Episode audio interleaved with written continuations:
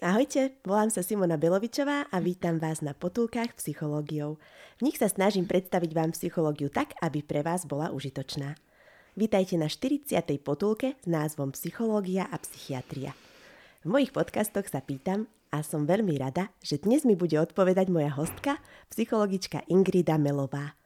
Psychológiu vyštudovala na Univerzite Konštantína Filozofa v Nitre, má ukončené aj rigorózne konanie – po štúdiu pokračovala v špecializačnom štúdiu klinickej psychológie, aktuálne ukončuje psychodynamický výcvik.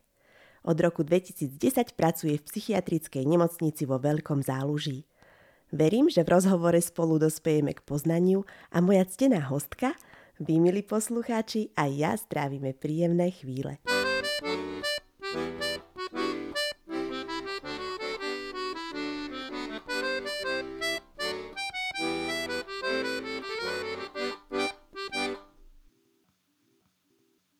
Ahoj Inka, srdečne ťa vítam na potulkách psychológiou. Veľmi sa teším, že si prijala pozvanie na rozhovor. Na úvod nám prosím objasni, s akými pacientmi sa stretávaš, aké majú diagnózy. Srdečne ťa zdravím, Simi. Hlavnou náplňou mojej práce je psychoterapia závislých pacientov, s tými pracujem najčastejšie. Sú tam závislosti látkové, ako na alkohole, drogách, amfetamínoch, pervitíne, kokaine, anxiolitikách a rôznych iných, ale aj nelátkové, ako napríklad gamblerstvo. Um, k mojej práci patrí aj psychodiagnostika, kde sa stretávam s rôznymi inými diagnózami z celej nemocnice, pretože vyšetrenia sa rozdeľujú z centrálneho psychologického laboratória. Akým spôsobom sa dostanú pacienti do psychiatrickej nemocnice? Odosiela ich odborník? Pacient k nám príde do nemocnice s nejakou diagnózou určenou obvodným psychiatrom. On odosiela vlastne pacientov k nám. Ako prvé ich vyšetrí náš psychiatr, nastaví medikamentóznu liečbu, prípadne zváži psychologické vyšetrenie na upresnenie diagnózy. Závislí majú väčšinou lieky na regeneráciu pečenie, prípadne lieky na upokojenie, zvládanie abstinenčných príznakov, ktorých dávky sa potom v priebehu liečby upravujú. E, zásadné je však zaradenie do komunity závislých a následne do terapeutickej skupiny, kde prebieha edukácia pacientov a samotná psychoterapia závislosti. Aká je štruktúra liečby závislosti? Liečba trvá 10 týždňov. Ide o režimovú liečbu, kde majú pacienti denný harmonogram a okrem psychoterapie je doň zaradená aj pracovná činnosť, práca v záhrade či na oddelení. Ide o vytvorenie vlastne návykov u pacientov, ktorí vplyvom často dlhoročnej závislosti stratili schopnosť fungovať v bežnom živote. V priebehu týždňa sa témy jednotlivých terapeutických skupín líšia. Napríklad mávame skupinu hodnotiacu, kde pacienti zhodnocujú svoj posun a zmeny vo vnímaní za uplynulý týždeň na liečení. Dôležitou a takou prelomovou je životopisná skupina, ktorá vždy býva venovaná jednému pacientovi a jeho životopisu. Ten si ho vopred samozrejme pripraví. V ideálnom prípade je dynamika skupiny živá, pacienti premietajú do nej svoje prežívanie, hnev, pochopenie, empatiu, ale aj nesúhlas, projikujú tam svoje potreby, túžby, nezdary, trápenia. Ale sú aj také skupiny, kedy sa pacient ťažko otvorí, má problém komunikovať, vtedy je tá práca pre nás náročnejšia. Ak sa napríklad vyskytne v rámci skupiny okolnosť, E, ktorá si vyžaduje špeciálnu pozornosť, napríklad znásilnenie, poruchy sexuálnej identity, násilie, tak vtedy je pacient indikovaný aj na individuálnu psychoterapiu a venujeme mu aj osobitý čas. Ako vyzerá samotná psychoterapia v skupine? Počet členov v skupine je variabilný. Tak ako prichádzajú do skupiny, e, zaraďujeme ich podľa ich schopností buď do menej náročnej skupiny, alebo do náročnejšej skupiny, kde už sa vyžaduje istá miera sebareflexie aj introspekcie. Hm? A môžeš povedať aj, aký počet členov býva, napríklad od do nejaké rozpetie? Napríklad teraz po Vianociach je ich extrémne málo. Máme asi najnižší počet pacientov za uplynulú dobu. A keď sú skupiny naplnené, tak je v jednej 10-12 tak maximálne asi členov. Predpokladám, že sa to naplní ten stav. Uh-huh. A mávate to vždy tak po Vianociach? Či teraz uh-huh. je to... Mhm. Áno? Býva to väčšinou zredukované. Uh-huh. A potom to tak nabehne znova? Áno, potom znova pribúdajúcou jarou to proste sa tak naplní uh-huh. prirodzene. Zaujímavé, že taký uh-huh. kolobeh, že je tam nejaký faktor, že sa to takto opakuje. Áno, áno. A aká je biologická determinácia psychiatrických porúch? Myslím to tak, či skôr ty psychologicky ovplyvňuješ prijatie medicínskej liečby, alebo naopak medicínska liečba vytvára priestor pre tvoju psychologickú prácu s pacientom?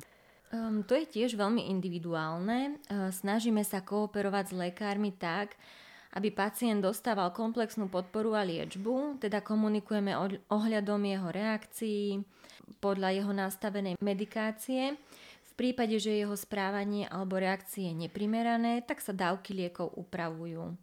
Cieľom psychológa je, aby pacient porozumel príčinám vzniku svojho ochorenia, svojim maladaptívnym obranným mechanizmom. Um, ide však o veľmi dlhodobý proces, čo nie je teda možné vyriešiť za 10 týždňový pobyt u nás. Uh, preto inštruujeme našich pacientov, aby si bezprostredne po ukončení liečby našli ešte svojho psychoterapeuta, s ktorým budú v začatej terapii pokračovať. Z akého prostredia k vám prichádzajú pacienti? Tak to je naozaj rôzne. Sú to ľudia, ktorí pracujú, majú rodinu, ľudia, ktorí napríklad o prácu či rodinu prišli vplyvom závislosti, ľudia z rôznych pracovných sfér či oblastí, napríklad zo zdravotníctva, súdnictva, policajného zboru, letectva, dopravy, stavebníctva, rôznych ďalších oblastí. Takže máš skúsenosť s ľuďmi, ktorí boli predtým normálne zabehnutí v práci a rodine a potrebovali psychiatrické preliečenie. Boli napríklad aj vyhorení? E, nepamätám si, že by sme mali pacienta, ktorý by bol hospitalizovaný výhradne so syndromom vyhorenia. Na preliečenie prichádzajú často ľudia, ktorí sú adaptovaní do spoločnosti.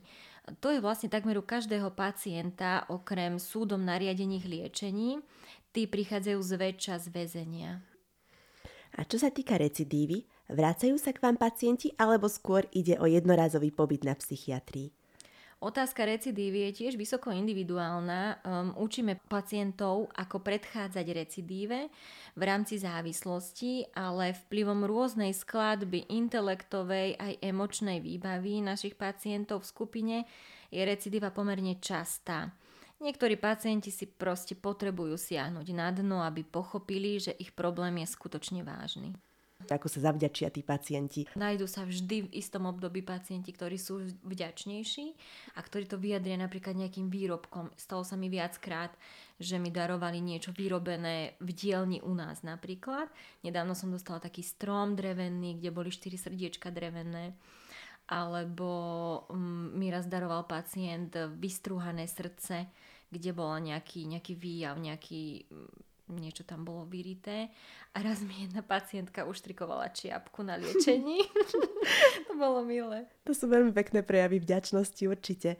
A máš aj niekedy pocit, že práve, že sú tam akoby tí pacienti na silu, že tam nechcú byť, prípadne naozaj, keď sú odoslaní tým súdom, takže nespolupracujú a nie sú ani vďační za vašu pomoc? Áno, veľmi často sa to stáva a vtedy je tá práca náročná. Mám pocit, že až fyzicky náročná niekedy, že skutočne mm, niekedy sa nedá vlastne ani toho pacienta motivovať, keď nemá sám to presvedčenie nejak v sebe zvnútornené a niekedy sa stane dokonca, že je tak nespolupracujúci, že ho vylúčime zo skupinovej práce a proste ide pracovať výhradne do záhrady alebo na oddelenia, že pracuje len, alebo lieči sa len v rámci pracovnej terapie. To sa stáva. Jasné. A máš pocit, že niekedy vzniknú medzi pacientmi aj také skutočné priateľstvá, ktoré napríklad vytrvajú aj po odchode z psychiatrie? Určite. Oni sú, dokážu byť veľmi súdržní, pretože ich spája uh, to rovnaké prežité, hej, tá závislosť. A vlastne majú, majú aj tú spoločnú abstinenciu, v ktorej sa potom navzájom podporujú napríklad.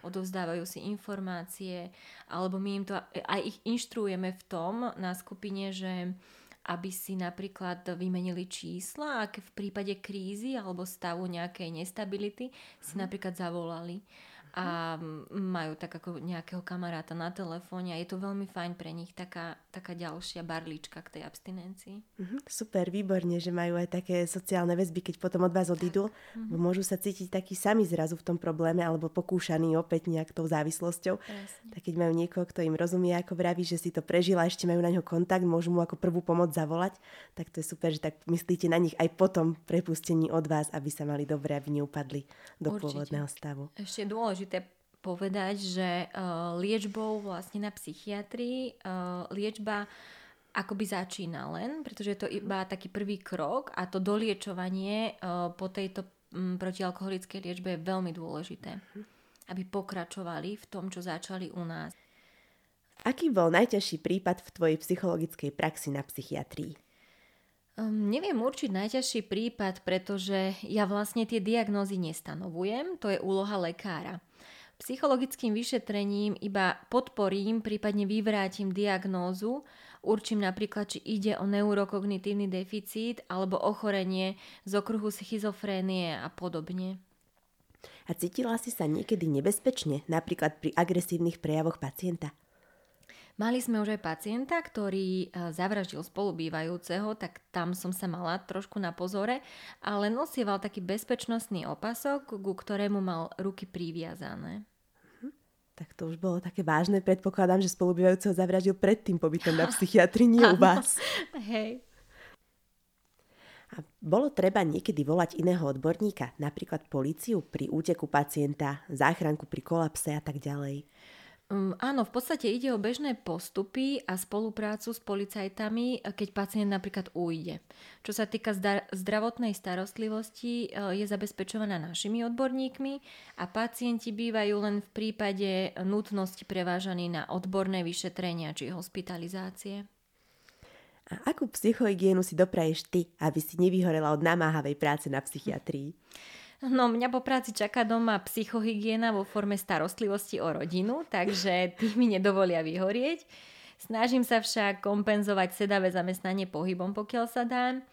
A mojou vášňou je také kreatívne šitie, dekorácií či anielov, tak na tom si ja ulietávam, keď sa dá. Tak super, že máš aj niečo také na odreagovanie popri svojej náročnej práci, aby si ju vládala vykonávať nenaďalej. No tak milá Inka, veľmi ti ďakujem za tvoj čas a za podnetný rozhovor s tebou. Verím, že bude obohacujúci pre poslucháčov potuliek, tak ako bol obohacujúci aj pre mňa. Prajem ti veľa síl, nech sa ti darí v práci aj v osobnom živote. Ďakujem veľmi pekne aj za pozvanie. A vám, milí poslucháči, ďakujem, že ste nás počúvali. Ak vás téma závislosti zaujíma, pozývam vás vypočuť si na budúce potulku o závislostiach, ktorú mám pre vás nachystanú. Majte sa dobre a majte oduševnené chvíle.